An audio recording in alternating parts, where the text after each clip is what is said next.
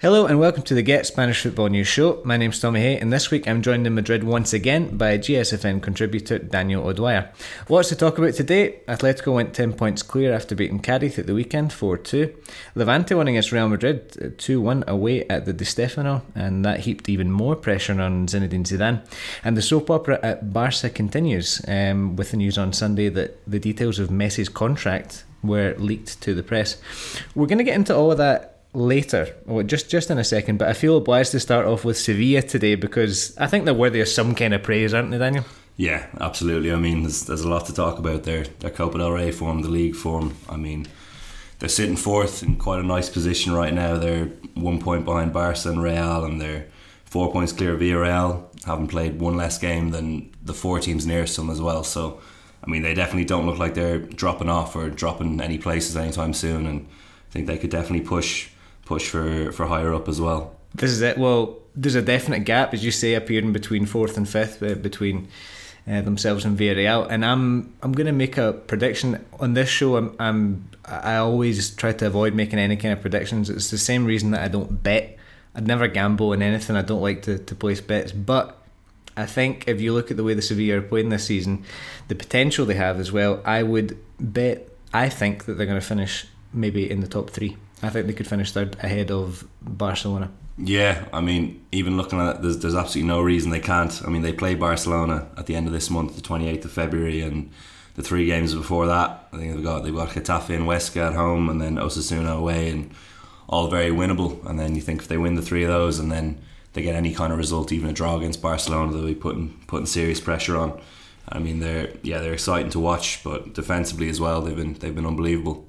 It is incredible the defensive record, isn't it? Yeah. Uh, just in the cup and in the league. Uh, the, the, only team that's better than them in the league is is Atletico. They've got yeah. the second best defensive record in the league.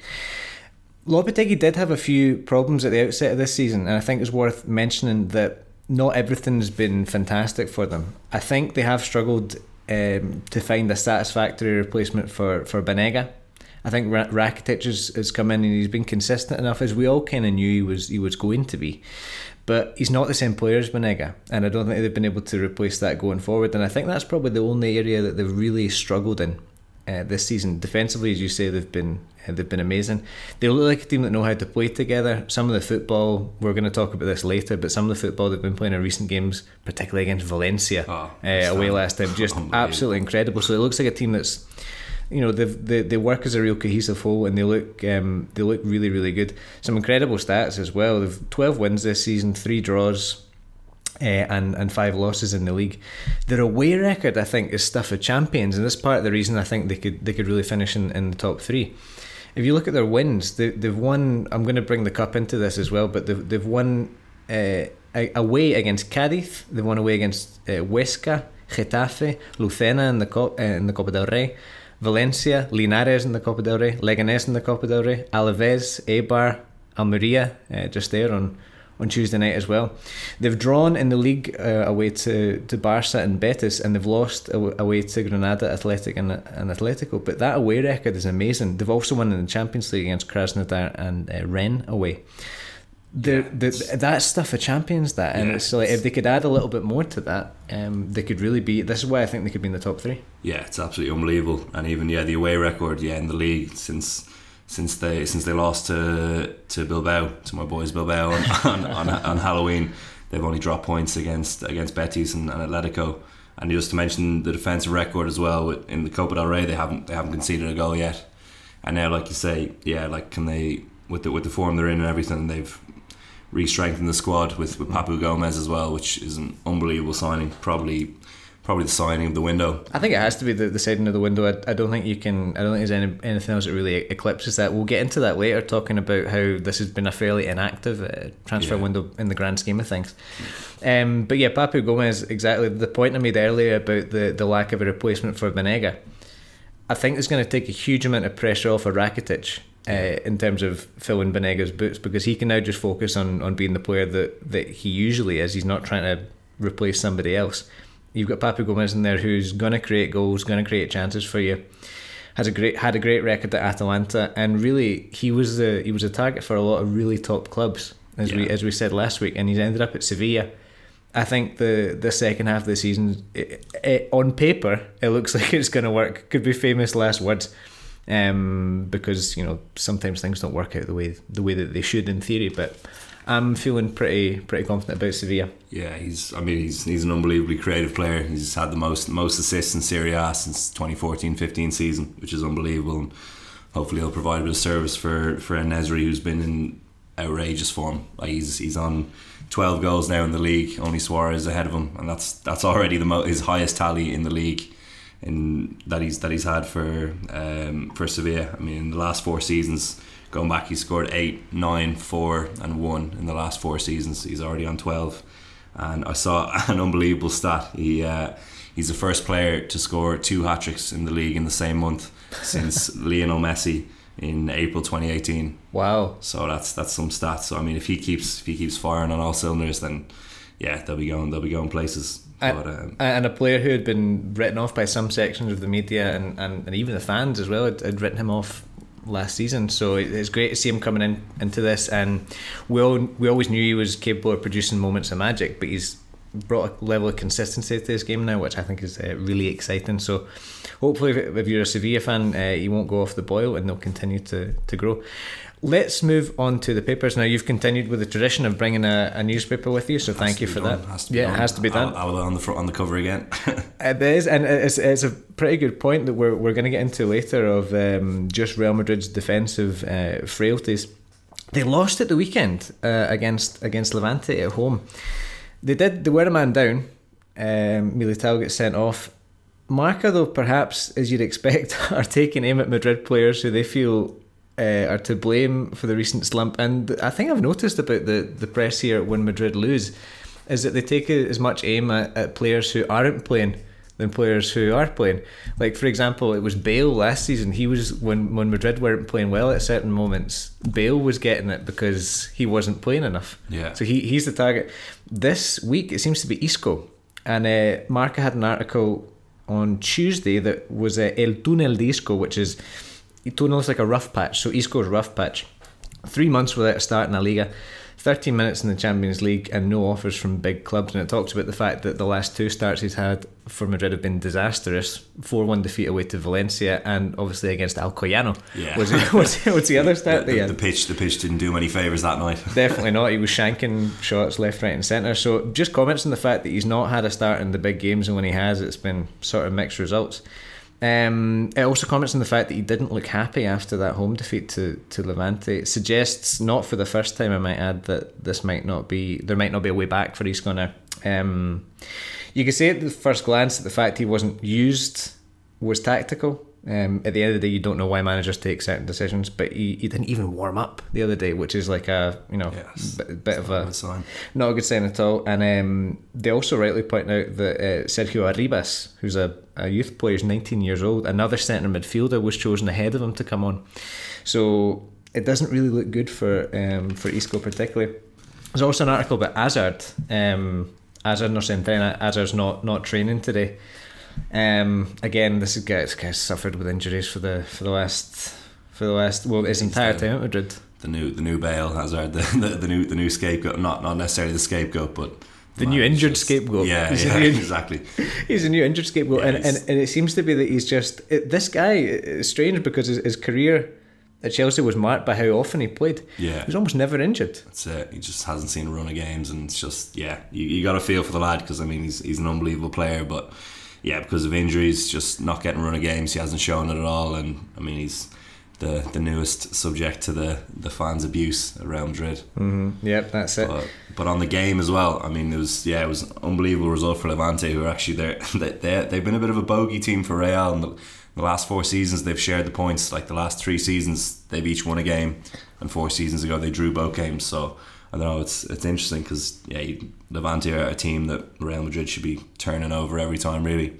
But um, the, oh, the game, yeah, it was it was a great game. I mean, obviously the red card, red card for Militao had an impact, but it did, but it didn't ruin the game. Yeah, which, oh, which didn't ruin the game. Games can. Not at all. But Levante were they were they were unbelievable. Like even before the goals, like um, Courtois Courtois made a couple of unbelievable saves from from Roger Marti. There was one mm-hmm. double save, and then then Morales scored that uh, the first goal to put them level, which was like a scissor kick from across. It was a great goal.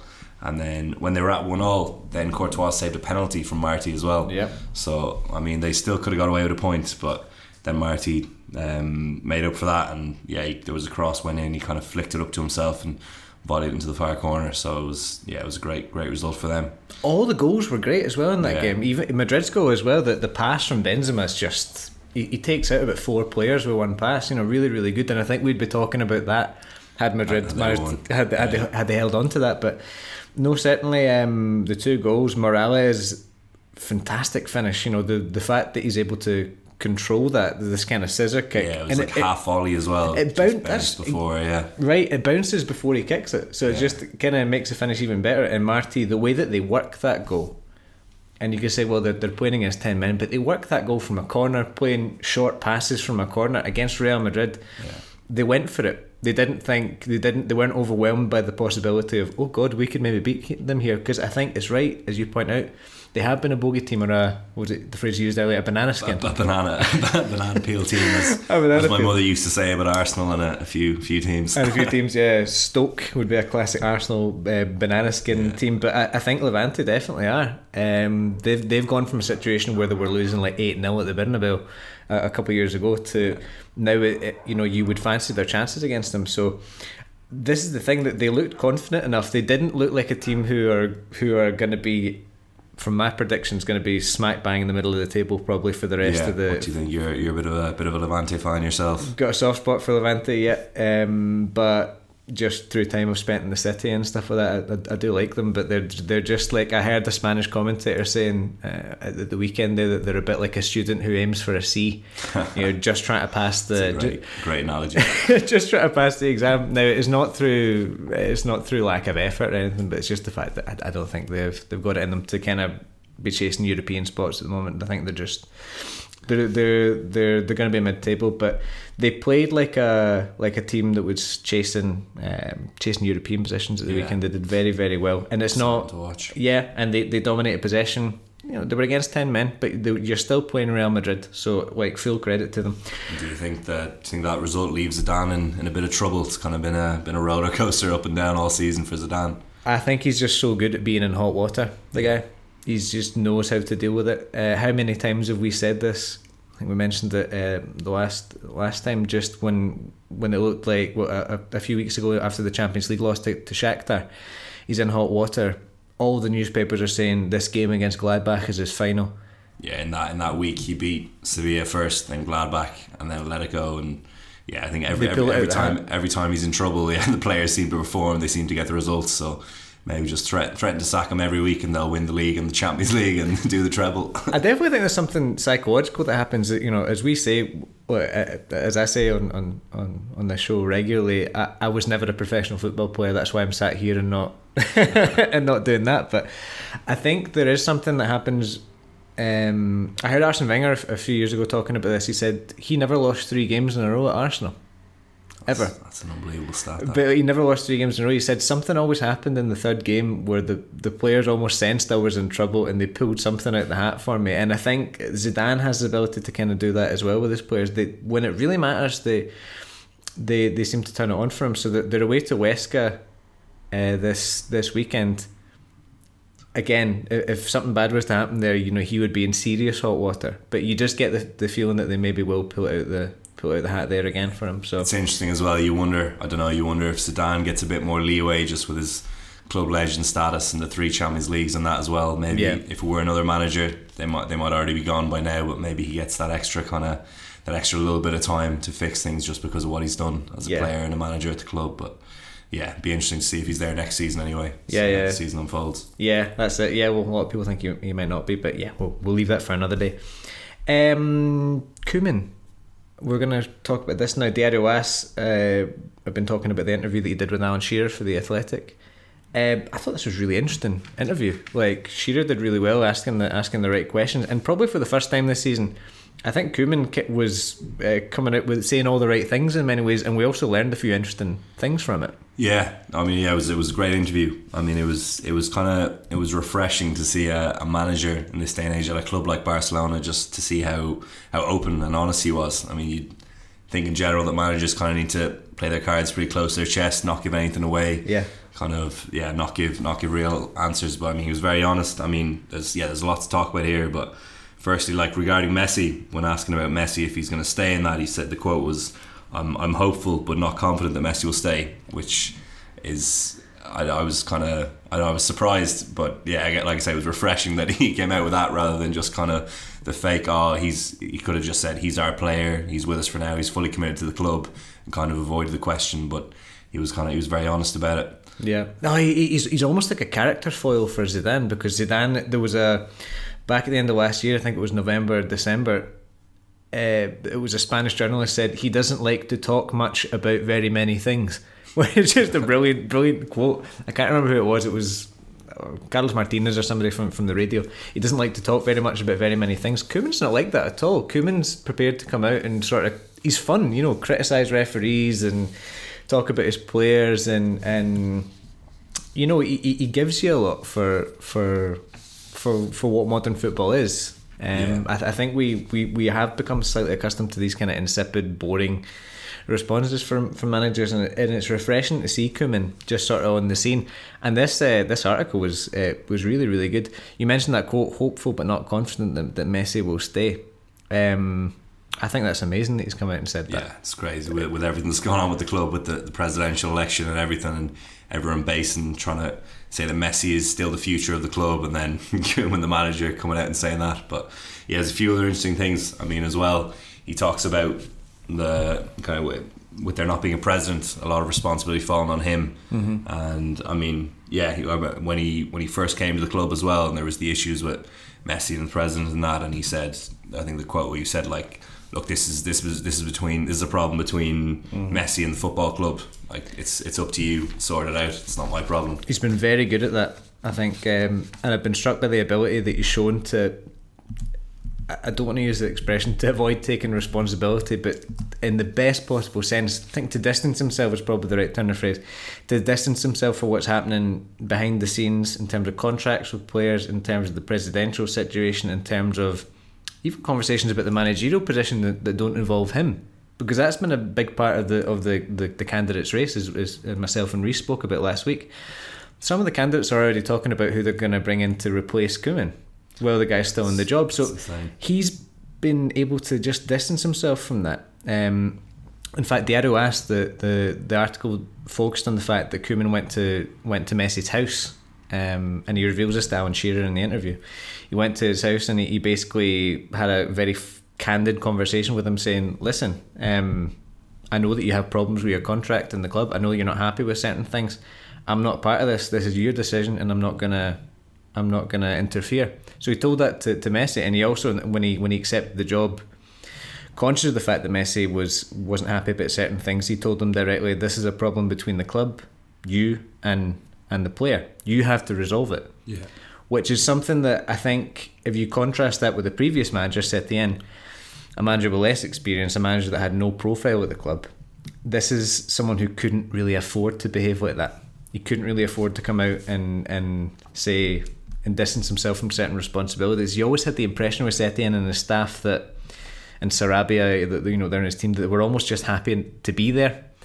And I think this consequently got him and his and his team lumped in with the general circus around the club. Koeman, by contrast, I think he knows he can get away with certain things. Yeah. Um, he he he said this year in the, in the in, in the interview that he, he said I know the club, I know the people, I know the city, I know I'm an idol for the fans.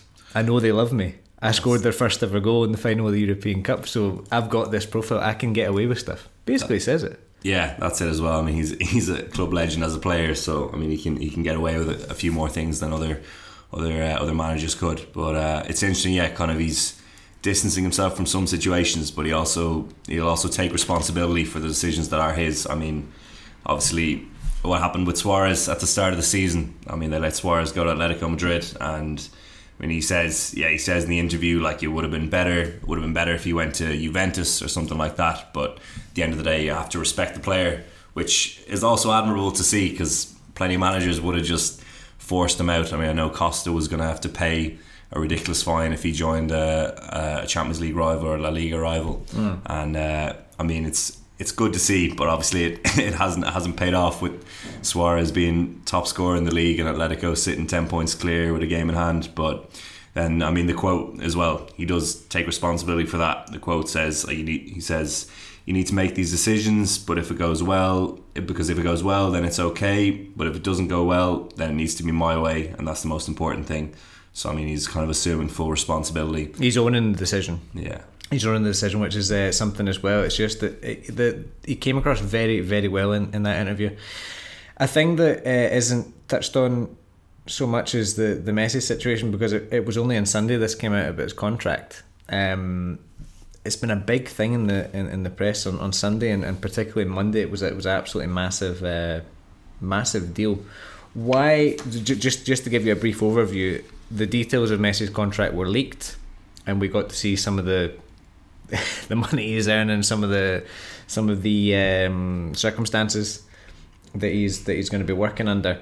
This caused a lot of controversy. We'll get into the whole privacy issue later, but first of all, why did this generate so much controversy in terms of money, for example? I mean, if you, all, all you have to do is look at the look at the figures. It's it's absolutely astonishing. It's so from when he signed his last last contract, so from June June 2017 to June this year, 2021, he'll have earned 555 million, which comes out at 138 a year. Which I mean, it's just there's never been a contract like that in sports in, in sports history ever. And I mean, I was kind of just playing around, having some fun with the figures, and I, calculated last night that. Uh, when when he goes to bed at night, say let's say he gets eight hours sleep a night. When he wakes up in the morning, he'll have earned 125 grand in that time in his sleep. In his sleep, so that's that's that's not bad. I mean, yeah, people are obviously just going crazy because I mean, there's always chat about footballers' greed and mm. how much money they earn and and that. But I mean, it is an absolutely astonishing amount of money, but I mean, I wouldn't, I wouldn't be bad mouthing the man himself. I mean, it's not, it's not entirely his, it's not his fault. Like the the club should never have agreed to pay him that wage. And yeah. I mean, there's other problems at the club as well. Like without, like, well, I mean, obviously they they owe 1.1 billion. We could talk about that as well. It's a separate point mm. that they're the the debt they're in nearly bankrupt, and half of that would be on Messi's contract. But at the same time, they've spent 400 million more or less on on Dembele, on Coutinho and Griezmann combined, and they haven't really reaped their rewards as much. And then a couple of other little things. I mean, this is this is just unfortunate, but that they had to pay pay uh, Liverpool five million uh, a bonus for Coutinho for winning Coutinho. the league when he was on loan at Bayern because nothing was specified. But who'd have who'd have thought you, would have to specify that in the contract? Yeah, I know because it just it's. There are so many things we could do about two episodes of this on Barca, just yeah. on Barca. It's just it's uh, it's been a constant feature the last couple of years, particularly at the end of the Bartomeu presidency. Um, Bartomeu actually has been at the centre of this just when you thought the guy was gone from, from public life. He, he has been accused of leaking the contract uh, by people. Now, we have to stress at this moment that there's, there's actually no evidence for this at all, and he's not happy about it. Uh, he came out and said it's a very serious issue and it's totally illegal to leak professional contracts. So he knows how, how serious he is, uh, how, how serious this is. Uh, Marca quotes Bartomeu was saying, Speaking on TV and making accusations is easy, but it's not a joke and this will end up in court. So he's pretty pretty raging about the, the whole thing. And as you would be, as you would be, you know, like he's he's he's suffered enough, the poor man. And I think you know, you know whatever you think of his uh, of his decisions as president, uh, you don't deserve to be harassed, you know, in, in, in, this manner. So it looks like this. We, we haven't heard the the end of this. Certainly, the money that the Messi's earning and stuff like that. That that's a separate issue. But the leak of the contract, I think, is probably the thing that I reckon people should be most up up, up in arms about. We all know that footballers earn massive sums of money. That's not really big news. Yeah, it's not a shock. Um, yeah. And if we were going to be playing devil's advocate, again, it's it's been pointed out in um, by several newspapers the amount that the guy does contribute in tax uh, to the Spanish state and things like that. So there's it's not just as simple as look how much he's earning. You know, there there are various things to this. He, he pays a lot of tax as well. So yeah, I mean that's that's the thing as well. As much as as much as it sounds crazy to to say that Messi could well be worth this amount of money. I mean, there's a strong argument for it. One issue, one thing is you said how much tax he pays to the government and that as well. But I was reading in, in La Marca, um, there's an economist, uh, Iwan Cabeza, who um, he estimated that Messi brings in between 130 and 200 million every year. I mean, there's a couple of things you have to think about. Like he's very sure that Messi's Messi's income, Messi's earnings doesn't exceed what he generates for Barcelona. But as, as a club and as a city, I mean, they uh, it said in the, in the paper that um, eight out of every nine shirt sales for Barcelona has Messi on the back, and the shirt sales alone bring in 20 million. They've estimated that. Oh, I'm not sure. I'm not sure how they've estimated this, but apparently five five to ten percent of tourists that go to Barcelona go mainly because of the club, and that Messi is a huge factor in that.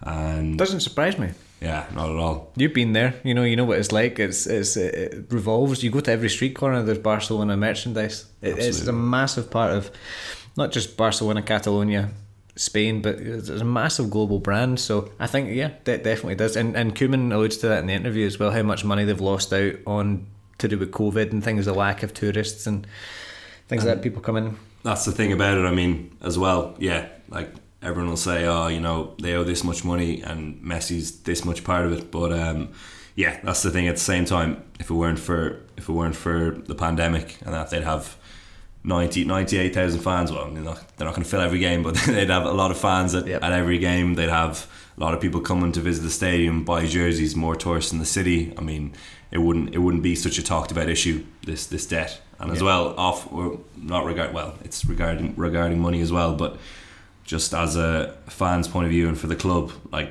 since Messi's joined the club, they've won 36% of the titles they've won in its history. So, I mean, I don't really think you can quantify the, the value of Lionel Messi, in my opinion, but I don't know, maybe maybe other people would, would say differently. That's the thing, and, and the debate can go around the circles as well. Again, the, the tax thing, obviously, it's been well documented. Messi's had issues with tax in the past as well, so that's the other side of the argument. You could go on all day talking about this and the contribution he makes to Spain, to Barcelona, and all that. I think what's undoubt, un, un, undoubted is this contribution on the field is it's about as worthwhile an investment you're ever going to get at any club ever. So Absolutely. you know, I think you can you can say that. Anyway, the debate on that one continues. Let's talk about Atletico. Um, four two win against Cadiz. They're not the easiest game for them. It, it, it, sounds, if you just look at the result, it sounds easier, easier than what it actually was. Cadiz put up a pretty good fight uh, against a really good Atletico team. They did, yeah. I mean, it's it's it's just it's kind of it's exciting to see this Atletico team. I mean, talk about Suarez in a minute anyway, but his free kick, unbelievable. Yeah. Unbelievable, about 30 yards out, and then he scored the penalty. But kind of an Atletico of a couple of years ago might have might have sat on that 1 0, might have sat back and just held on to that 1 0 and seen the game out for, for the rest of the for the rest of the 60 minutes odd. Um, but this Atletico team just pushing forward, looking to score more goals. Maybe that's partly why they conceded a couple of goals, but at the same time, you can't fault their defensive record. They've got the best defensive record in Europe. Yeah. They've they've only conceded ten goals, and the closest to them in Europe of the European leaders is, is City with thirteen. So two against and a former City player at that as well. Negredo scored two. What did you What did you make of his his performance? Oh, it was great! Like just great to see the guy. I, I think he's been fantastic since coming back, and uh, I'm just so happy to see him back there enjoying his football. And he was a pain in the backside for them the entire afternoon. They looked really rattled by them uh, by him at certain points. He was drawing fouls. Obviously, get gets himself the goals, but he was drawing fouls. He was causing problems for them, and for a guy his age just great to see. Um, great to see him there, and great to see Cadiz going out and taking the game to Atletico as well. They were at home, but you're playing the league leaders, and yeah. they, they didn't they didn't sit back and try and scrape something. They really really went for it. So great to see Cadiz. I think they're doing. It's true that they've dropped off slightly. They had a really explosive start to the season. Did very well. Great results against Barcelona and Real Madrid. Um, they could just have easily just had a, a, a win against Atletico at the uh, weekend. It was it was that close at times. The way the way the game went. Yeah. I mean, like 4 2, 4 2 was the result, but let's say the penalty doesn't happen. That's one goal gone. Say so- Saul's goal, there was a, a serious, serious element to look to that. Mm-hmm. I mean, he was he was just trying to get something on it, wasn't yeah, he? Yeah, it was a cross from Lemar, and he just kind of gets a foot to it. I mean, there's no way, there's no way he's intending for it to kind of loop up into the air into the far corner. I mean, it was it was a, a good finish, but a slightly accidental finish. They also had a pretty good penalty shout. Koke comes out, and it's not given for handball because Koke's arm is planted, it's his left arm is planted in the ground. Apparently, the, I didn't. I actually didn't know this until until I watched the game on Sunday. If your left arm is planted on the ground uh, to break a fall, it can't be handball. And you see Koke when he goes in, slides, falls on his backside basically, and uses his arm to break the fall. Of the ball hits off his arm clearly, but it's not a penalty. I couldn't believe that. Yeah, when I saw that, I thought that was def- definitely a penalty. And then yeah, I remember you telling me about that rule, and it's a strange one. It makes uh, makes some sense, but I don't I don't think I fully agree with it at the yeah. same time. Yeah, but I, I, know I know you from talking talking to you about football, other things in football. You're a, you're a stickler for the rule. So if it's a rule, that's it. That's same, it. yeah, I mean, I've I, yeah, I, I don't have a problem with the decision. I've got a problem with the rule. Yeah, that's it. I mean, it's, is that a rule that a player could use to their advantage? Probably not. But I don't, know. I don't know. There could be a way. That that's why it's there. I think these are the debates for the summer. How can you improve the, the rules that already exist? It's an imperfect thing. The VAR's imperfect. You know, lots of things are imperfect about it. That's the reason didn't get it. I think Cádiz will maybe feel a bit hard done by. But Atletico, as you say, really, really, um, really, really unbelievable. Really, really, really, really top team. And you know, the thing is as well. You touched on this just there. Just how good they are in a European context. I think a lot of people have been saying, okay, Atletico, they're 10 points clear, they've got a game in hand, but look at the quality of the opposition there. Look look at how the big two are doing. They're, they're not what they were. Look at them in a European context as well. Compare them to other European teams. That's it. I mean, you know? I've got I've got a, a, couple of couple of nice stats here from from La Marca as well from On the article. Go. That uh, yeah, of the of the Euro, in the European leagues, they've got the highest percentage of, of wins, which is at eighty four point two percent. Closest is Bayern. You think Bayern would be would be top of that considering not not saying a bad word about the German league, but kind of they'd probably be the most dominant with regards to their league, more or less. The, in, in, the, in, recent years, yeah, you'd probably say so. But I mean, yeah. they're they're at seventy three point six percent, so more than ten cent below them. Mm-hmm. Then I mentioned the defensive record, and also yeah, with points as well. I mean, they've got they're on fifty points now in nineteen games, which is equaling their highest tally, which was 2013-14 when they won the league and the closest to them in in Europe's top five leagues is Lille with 48 points, two points off, but they've played three games more.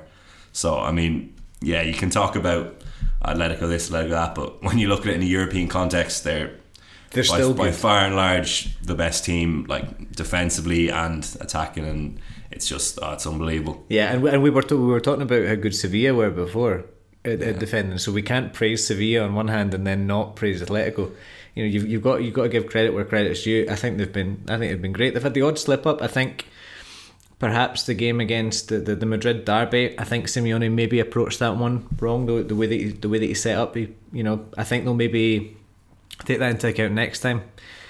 And I think you, you you've got to fancy them to, to, to win the league now. There, there's been so there have been so many indicators that, that suggest that this team's different from Simeone teams of previous of, of previous years, and um, you would have to say that they're all out favourites now. Absolutely, ten yeah. points clear, and it goes without saying, really. I was something I was kind of I was doubting for a while at the start of the season, but as the weeks as the weeks go on, they just look looks like more and more of a sure thing. And yeah, now I, I think it's it's theirs now. The yeah, if they if they won the league and, and Suarez got the Pichichi, that'd be great. But like you say, yeah, they've the odd slip up. I think we watched we watched the, the Madrid derby together actually, and mm-hmm. yeah, maybe maybe Simeone didn't go about it perfectly, but I think in that game as well, Madrid were Madrid were just quality as well. Yeah, I think that was that was a big part of the part of the loss there. They did well, you know. Yeah. Madrid Madrid approached it and, and played well, and the the good thing is like for from Simeone, like last year he had that cushion of saying it's a year of transition. Um, and now he's, you know, he can say now, okay, this is what we've evolved into, and you have to say he, he was right. I think Koeman's trying to do the same thing, and, and the going back to him, the article with with Shearer, he says that as well. We're in a year of transition. I think the difference is at Barcelona, you're not allowed a year of transition. That's yeah, that's what he was saying. Yeah, and yeah. Atletico, you kind of you know you kind of can get one. So yeah, really, really, um, really, really good stuff from from Atletico and from Cadiz. They just narrowly missed out. Let's move on to the transfer window, and we've left this till a little bit later than what we normally do. We usually start off with transfers was, during the transfer season. I was expecting this to take up the whole podcast today, yep. to be honest, but this. But what happened? I mean, the the talking point is probably the lack of talking points. I mean, like to put it into context. I mean, obviously we knew we knew COVID and pandemic was going to have a huge effect, but I mean, it's it, it's crazy. Like in the Premier League, for example, It's the it's the lowest amount in a window in nine years. Uh, But so they've spent seventy million in total. And just to put that into context, three years ago, Liverpool spent more on Van Dijk than the twenty teams have spent this year. In, in total, I mean, It's COVID, isn't it? I mean, Yeah. there's no other, there's no logical explanation for it. exactly for, for for the Premier League, Brexit might have had a small small impact as well, but COVID for, for in the for the in the world in general and that. But um, I think very much like Brexit in general. I think a lot of the things, and again, we don't want to get too into the politics of. I think a lot of the negative impact of Brexit will be masked by the fact that there's COVID just now as well. I think at least in the initial stages, the initial shock, you know, the world is weird just now, so it's difficult to measure exactly what the impact of Brexit would be uh, specifically. But I think I think the overriding thing has to be COVID. Even if you look back to the summer, the, the majority of the, the transfers in Spain or the ones that were most noteworthy at least were internal things. Yeah, Yeah, everything was- everything's internal. Everything's loan deals. Like I don't know. The standout is probably. I mean, the standout is, is Papu Gomez, I think without a shadow of a doubt. and then Getafe as a club. I've done I've done all right business, bringing in well, good business, bringing in Aleñá and Kubo on loan from from Barca and Real. But I mean, yeah, uh, for for a lot of teams as well. I mean, spe- speaking a bit about Premier League as as an Arsenal fan for. Yeah. For some of the teams, it was it was about getting players off the books. It was they were more focused on getting players out of the club than into the club Yep. which which is a strange thing to see. Um, and then yeah, a lot of loan deals. I mean, Odegaard as well um, to Yeah. Arsenal is is I think that's a great signing. I mean, look- Yeah. looking at him last season, how he was for Sociedad, absolutely unbelievable, and he Yeah. kind of fills that void of the the creative midfielder that we need. Although it's it's harsh, not harsh, but it, I hope he doesn't walk into that team ahead of Smith Rowe because he's been absolutely unbelievable. We get 10 minutes the other day, didn't it? About, He came on, yeah, seven minute. minutes. I think yeah, eighty third minute or so against United, and I mean it was seven minutes. He didn't know all that much, but he looks looks good. But yeah. it should just be interesting to see what happens with that because Smith Rowe's been an unbelievable player for the He- last month and a half. He was magnificent last season at, at Sociedad and, and at Vitesse he was good as well. Yeah, Uh, he's just he's he's he's more experienced what his age and what his profile would, would have you believe. He's he's uh, I think he's is he the finished article? I don't know, but he's he's uh I would say yes. Again, we were talking about Tierney the last time. I think if there's a, a lack of knowledge about where the guy's been, where the guy's come from, you could say, oh, he's a young prospect and stuff like that. Tierney was the finished article before he left Celtic to go to Arsenal. absolutely. He captained the club. He scored in the Champions League against Manchester City. Won God knows how many leagues in his time there and all that. But if you're not watching that league, you don't know. And I think that's actually not to criticise the watchers of the English league or the English league in general, but I think there's a there's a slight lack of interest sometimes in other leagues, and I think you could apply that to the Dutch league. I've got I'll hold my hands up. I'm not watching the Dutch league too often. um, maybe ten years ago, I used to watch a bit of it when it was on Setanta Sports. I, I would watch a little bit of the Dutch league, and um, and the Spanish league. If you're not watching the Spanish league uh, week in week out, you wouldn't have known how good Odegaard was last season, kind of thing. And I think he's, he was well within his right to take that move out to to Arsenal because he, he was the main man at Sociedad last season. I think it's more than um, more than within, his right to do that. In many ways, actually, I think that this transfer window in Spain has been about the people who have left and the people Yeah, who have come in. I mean, if you if you look at the top clubs, I mean, Barca, Barca and Real have only had players leave on loan, and that they haven't they haven't had anyone come in. Atletico have have re-strengthened a bit with with Dembele for the for the departure of Costa and that. So that's that's good for them. But yeah, it's been all about players leaving. Jose, William Jose. Yeah, who had an impact. Got got David Luiz sent off and won a pen there last night Yeah. to beat Arsenal. Um, on a on a on another on a on a on a different note, my my barber, who's a, a massive Celta Vigo fan, is was quite happy to see Turkish midfielder Okay Yokuslu leave leave on loan to West Brom. Can't say he's a player I know all that much about, but uh, I don't know. According to my barber, anyway, he he cares a bit more about off the field matters than playing football. he's very he's very kind of involved in politics and things like that Yeah. in Turkey. So I mean, it's that's that's a really interesting guy. We need to do a deep dive on that on that player. Despite the fact that he's left, I kind of want to learn a bit more about him because it's it's one of these guys I just didn't know about when he was at Celta, very much. But your um, your barber's a massive kind of Huge. Celtista. Huge fan, my my Celta correspondent. I need to need to visit this guy at some point. Um, Okay, well, moving on from the, the lack of activity in the in the transfer window, I think uh, a good thing to go on to, which is a, a, good recap of the season so far, is the goal of the season so far. Now, because because we've this is the halfway point now, so like we, I think we can we can sort of start to think about these things. There's one clear winner, isn't there, for the goal of the season, and I think anyone who, I think everybody who who's seen it knows what I'm talking about. There is, and this is going to sound like a, a very very Sevilla bias podcast. Yeah. But uh, I mean, just that that De Jong goal, you just you, you can't look past that. It was like the the build up was unbelievable. There were 37 passes. I mean, I just I couldn't believe as well when keeper kicked it out. Well, I I was sure it was going out for a throw in, and I think I think it was Acuna. I'm not sure. Just keeps it in just keeps it in. I mean, he must have been he must have been out himself, and he jumped as high as he would just to keep the ball in, let alone direct a header at a player, which was was unbelievable. And yeah. then the build up play from that, like working out from the back, and then the finish from De Jong. But yeah, had 37 passes. I think you told me you told me the weekend about Carlos Alberto's famous goal. How many passes did that have? it would surprise people. So I'm going to get, if you're listening, I want you to think about this while I ramble on for a bit. How many passes do you think Carlos Al- Al- Alberto, the, the famous one in the 1970 World Cup against Brazil, how many passes did they have from when they robbed the ball from Italy until they scored the goal? It reminded me of a goal that Argentina scored against Serbia and Montenegro 2006 World Cup was Cambiasso's goal. It was their second goal in that game.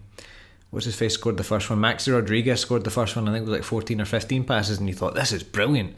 And then they score this one, 25 passes that was in this goal, and I thought I'm never going to see a goal with as many passes as that again. Uh, and Sevilla scored one with 37 passes. It's just absolutely incredible. Now Carlos Alberto, people have compared compared it to this. Obviously, a different context. It's not a World Cup final. It's not a Champions League game. It's a going against a struggling uh, Valencia team, so 37 passes or whatever.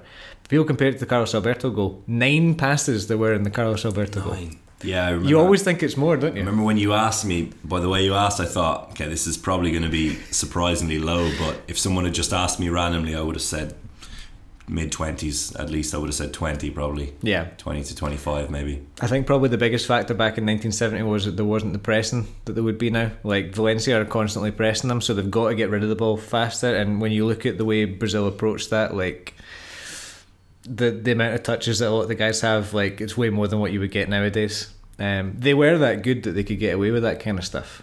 Um, like Jairzinho dribbles the ball for like 15 metres at one point and stuff like that so that wouldn't really happen nowadays um, that's true. Yeah, it's so it's like, it's a it's, it's a difficult thing, but that, that team was so good that they've, they've been called the greatest international team ever for a reason. You know, they they were that good, and Italy were knackered at that point as well. And I don't know. They're going back to goals of the season. Oh yes. Any other any other standouts for you? Any any honourable mentions?